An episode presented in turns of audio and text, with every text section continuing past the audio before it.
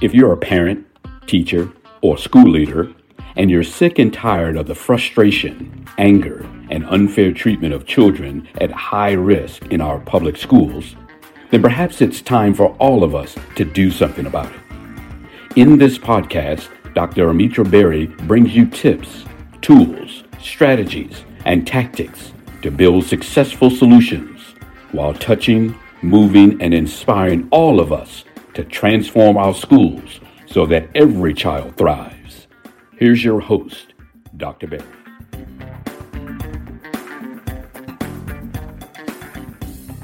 William Hague, who is a British politician, said that we have to face the reality of climate change. It is arguably the biggest threat we're facing today. Hey, Equity Warriors. I'm glad we're together again today, and special shout out to my Equity Warriors from around the world who are tuning in. I want to invite you from other places to please share with me. Um, go to AskDrBerry.com, find me on LinkedIn. Don't look for me on Twitter anymore, that's a whole other story. Uh, but look for me on LinkedIn or on Facebook. LinkedIn is better. Uh, you'll get a quick response there. But let me know what's going on in your part of the world when it comes to diversity, equity, inclusion, and anti racism. I'd like to hear from you. And again, thank you so much for tuning in. I know that there are some of the things, or many of the things perhaps, that I'm talking about here in the US are occurring in other places of the world. I want to know. I want to know more. So please uh, help me with that. We are not talking about climate change as in the atmosphere of the earth today. But I do want to address climate change in terms of the atmosphere of schools and educational services organizations, the places where you work, where you send your children to. Let me give you another one though Jane Elliott. Um, and if you have not looked at, studied, if you're not familiar with the work of Jane Elliott, check her out. This woman is a fierce advocate and ally and has been like forever. She is the person um, who performed the brown eyes, blue eyes experiment in her third grade classroom. Um, if you've never heard her speak, find a recording, find the videos of that uh, experiment she did in her classroom. It's amazing. But Jane Elliott said that education in this country is about how to maintain ra- racism and protect the status quo how to maintain racism and protect the status quo. Like many of us, Miss Elliott uses the term melanated to refer to people of color. But I'm pretty sure that she's the one who coined the term melanemic to refer to white people.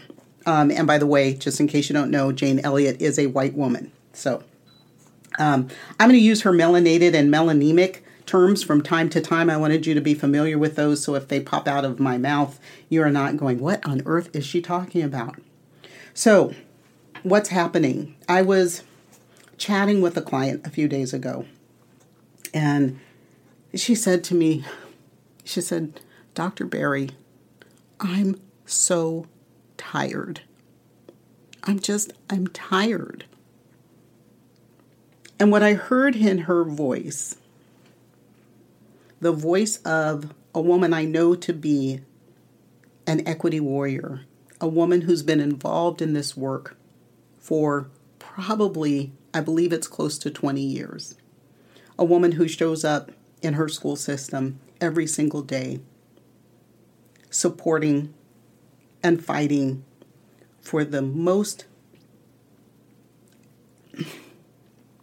for children who have been placed at an extreme disadvantage, for children who are extraordinarily marginalized. And she is in that fight every single day. She is working with their family, she is working with their teachers. And she's tired. You see, the challenges she faces are probably no different than the challenges many people of color who are advocates and equity warriors that they face in their systems every single day. And those challenges are because of the climate of the school or organization in which they're working. That's the climate. But climate affects the weather. And in terms of school or organizational climate, it affects the weathering of melanated bodies. Weathering. Weathering is what causes that fatigue. It's what causes some psychological stress. It can cause high blood pressure and a number of other physiological ailments that are real that wear on the bodies of melanated people. Climate. So I shared with her um, a book that I read, I know, sometime in this last year. And I'll give you the information on that book before the end of this episode.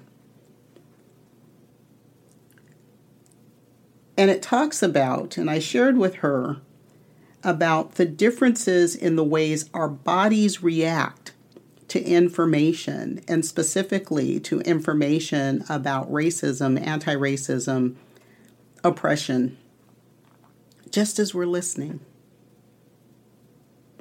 And I thought about and sort of put into context, whether it's in a workshop or on, in this podcast. And those of you who are listeners only, right? You've not been in a session with me.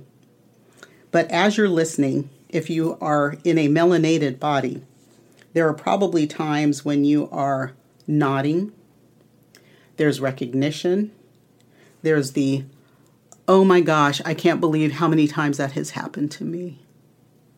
Okay? Those things, that connectedness, that sense of clarity that someone is talking about and tapping into the experiences that you've had and putting some context around it. That's a little academic, right? Something that you can do with it. Melanemic bodies, white bodies. And there are differences in reactions depending on whether you are an ally, not yet an ally, working on becoming an ally, or if you are steeped in your, your racism and have absolutely no desire to change because you don't believe it's real. But there is typically a reflexive constriction, a tightening up of your body as you hear those messages. There's the denial that comes out first. That's not me. I don't do that. I'm not a racist. There's the justification. Well, that happens because, and I think about, think about how many times have you heard someone in the school system say, well, that's because those kids, those kids, those kids, those are the kids that my client is advocating for, is trying to change the trajectories of their lives because they have been in this system that is designed to maintain racism and protect the status quo, and they are not part of the status quo. How many times have you heard a melanemic body say, I'm not like that? I don't see color. Yes, you do. Yes, you do. as I chatted with her, I thought about how bodies, melanated and melanemic, respond when I am face to face with them in a workshop or sitting across the desk in doing the work that I do with schools and ed services organizations. And everything that I do is always in the context of school. So we're not just talking about their different behaviors that they might engage in when they're out and about going to get a cup of coffee at a restaurant, walking a dog in a park. I'm talking about the impact of their behavior, of their beliefs, of their attitudes, of that denial and justification on the lives of children.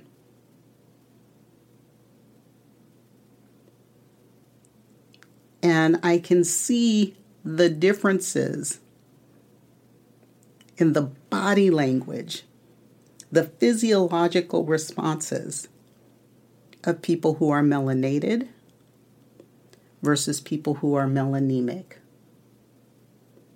of allies versus oppressors, and of those people of color who are in the sunken place. So, over the next week, I want you to tap into how your body is reacting. And I want you to attend to the body language of other people as you have those conversations about race, racism, diversity, equity, inclusion. As you have those difficult conversations. See, doing the work to become an equity warrior, and even if you're just working on becoming an ally, means that you're working on becoming an anti racist, and that means that you have to have these conversations. I've said it before, it's hard work, but it's work that we have to engage in if we're going to escape our own prisons of I, working on ourselves, becoming comfortable in our discomfort in order to get to that open space of we.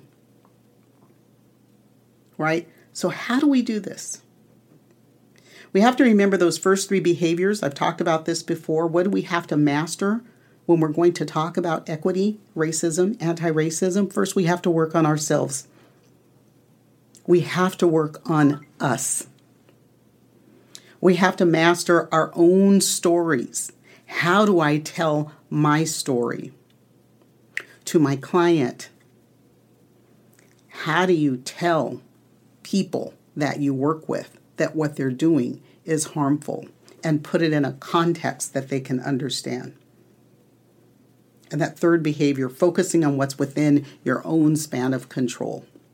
Because you can't fix everything. We can't change the climate all by ourselves. But we have to protect our bodies against the weathering that that climate is causing. So, I'm going to talk to my melanated brothers and sisters for a second. Then I'm going to get to my melanemic brothers and sisters. Okay, so hang on, white people, black and brown folks. Like I said to my client, you have to learn to compartmentalize. Find your personal Kevlar suit. And then I thought about it. I thought, oh, wouldn't it be cool if we all had like that Black Panther suit where we could just wear the necklace thing and then it would turn into this this full body armor suit so that what they said just bounced right off of us, that it didn't affect us, that it couldn't create or, or worsen the weathering that's taking place in our bodies, the elevating of our blood pressures. So find your Kevlar. No, you won't have the Black Panther suit. But what is it that you do how do you protect your own body? That's work you have to do. It's still important, though, critically important, that you experience those acts, those microaggressions, those macroaggressions, that you recognize them, that you take note of them. What was it that they did? And you may not be able to determine where on earth that came from bottom of the iceberg. Or the why. Again, kind of bottom of the iceberg. But you have to note it. And when appropriate, have those conversations about what was said and the harm that it does. And if it's not something that was said, something that was done, the harm that is done with that behavior. But then you have to find the way to let it go. Because you see, if you hold on to all of that in your body, that's just more weathering. If I held on to everything that I take in when I'm doing a workshop, I couldn't do it. I shared with a few people as they asked, you know, people ask me after a particularly contentious uh, workshop. Sometimes it's an hour, sometimes it's multiple days in a row. But sometimes people will ask, or actually almost always, someone will ask, How do you do this? And how do you take care of yourself after something like this? Doesn't it just get to be too much? And I told them, and so I'll share with you my way of self care, and you have to have your way of self care, is to what I call cocoon. If I'm traveling, I go to my hotel, I get something to eat. Usually that means french fries, sort of a comfort food. And I wrap up in a blanket and I'll put on a chick flick or I'll put on a nature series and just take time to let my body compartmentalize what came in, to file things away, to recognize where that comes from, and to heal. Which often means taking a very long nap in the middle of the afternoon, but that's okay with me. Naps are good. Naps allow your brain to put things where they need to be. Sleeping is when our bodies repair and heal themselves. So don't discount that. You have to have self care. And whether that's individual, like I do, or if it's finding that group, those people who are your people, those people you can have these conversations with where you are not judged, where they're not holding it over your head, where there's no fear of retribution, engage in that self care. Now, white people, my melanemic brothers and sisters, I didn't forget about you. Your task is a little bit different. You see, you don't need the Kevlar. You should not have the Kevlar. So you've been protected by whiteness and white skin forever. And so you have not had to attend to oppression and racism because you haven't experienced oppression or racism. Jane Elliott also said to sit back and do nothing is to cooperate with the oppressor. Or as I say, to be silent is to be complicit, right? Same thing. So, what you need to do is learn to speak up. If you're going to be an ally, you have to be able be willing to put your own body on the line in support of people of color, in support of anti racism work, of diversity, equity, inclusion. But if you are still in that space where you're saying, but that's not me, or I'm trying, I'm really trying, try harder. Try harder. You see, weathering will not affect you in the climate that is oppressive in a school system. It just won't. And I'm also going to challenge you white people in particular, because you can have that comfort in listening to these podcasts, listening to these messages, and, and taking it in for yourself. But I'm going to challenge you specifically to share these messages with other people. See, melanated folks, we have to do this work. We've been doing this work. But we are not the oppressor. We do not have the power to shift entire organizations, to shift systems the way white people do. So it means that we need you to get to other white people to raise their level of awareness. So please share this episode, share the podcast, invite someone else to listen, and then have a conversation with them about how they feel, what they learned. Can they go on this journey with you? That's my challenge to you. And then to everyone, check your climate. Check your climate in your school, in your district, in your office, in your organization. If you did an equity equity audit that included a piece on climate and culture, go back and take a look at that. Have you made the adjustments that are necessary in order to shift the climate of your organization? If you've not done an equity audit, or you've not done a climate audit, climate and culture, do one. If you don't know how, shoot me a message at askdrberry.com and I'll give you some, some guidance. The book I talked about, I didn't forget. sitting right here next to me. The book is called My Grandmother's Hands. And the author is a licensed clinical social worker who's been on Oprah and Dr. Phil. The praise for that book is just amazing. It's like a who's who in DEI and anti racism work that have written reviews about the book. My Grandmother's Hands.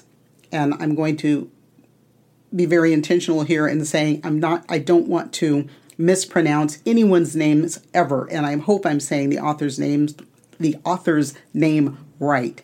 It's Resmaa Menakem, M E N A K E M, My Grandmother's Hands. Don't just buy the book, read it, reread. Because as you do, you'll see that there are activities in there for helping you along this journey and understanding weathering and what it does to the body.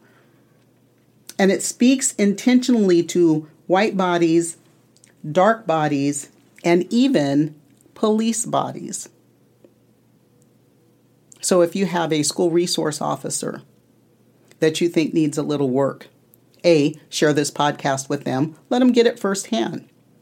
B, if their behavior is is in that white denial space or that police body denial space, which is very similar again, what is it about school systems designed to maintain racism and protect the status quo? They're part of that system of systemic oppression, they need to learn just as well. So, buy the book, read the book, do the activities in the book, work on yourself, because we have to do the work on ourselves first. And then join me every week. Send your questions, topics, and requests to AskDrBerry.com, and I'll answer those questions and trying to bring you some new experts to help address those topics. Don't worry about the things you cannot change. That's it for change today's the things episode you can of no the longer 3E accept. podcast. I'll see you next time. Head over to iTunes and subscribe to the show. One lucky listener every single week that posts a review on iTunes will win a chance in a grand prize drawing to win a $25,000 value private VIP day with Dr. Berry herself. Be sure to head over to 3epodcast.com and pick up a free copy of Dr. Berry's gift. Then join us on the next episode.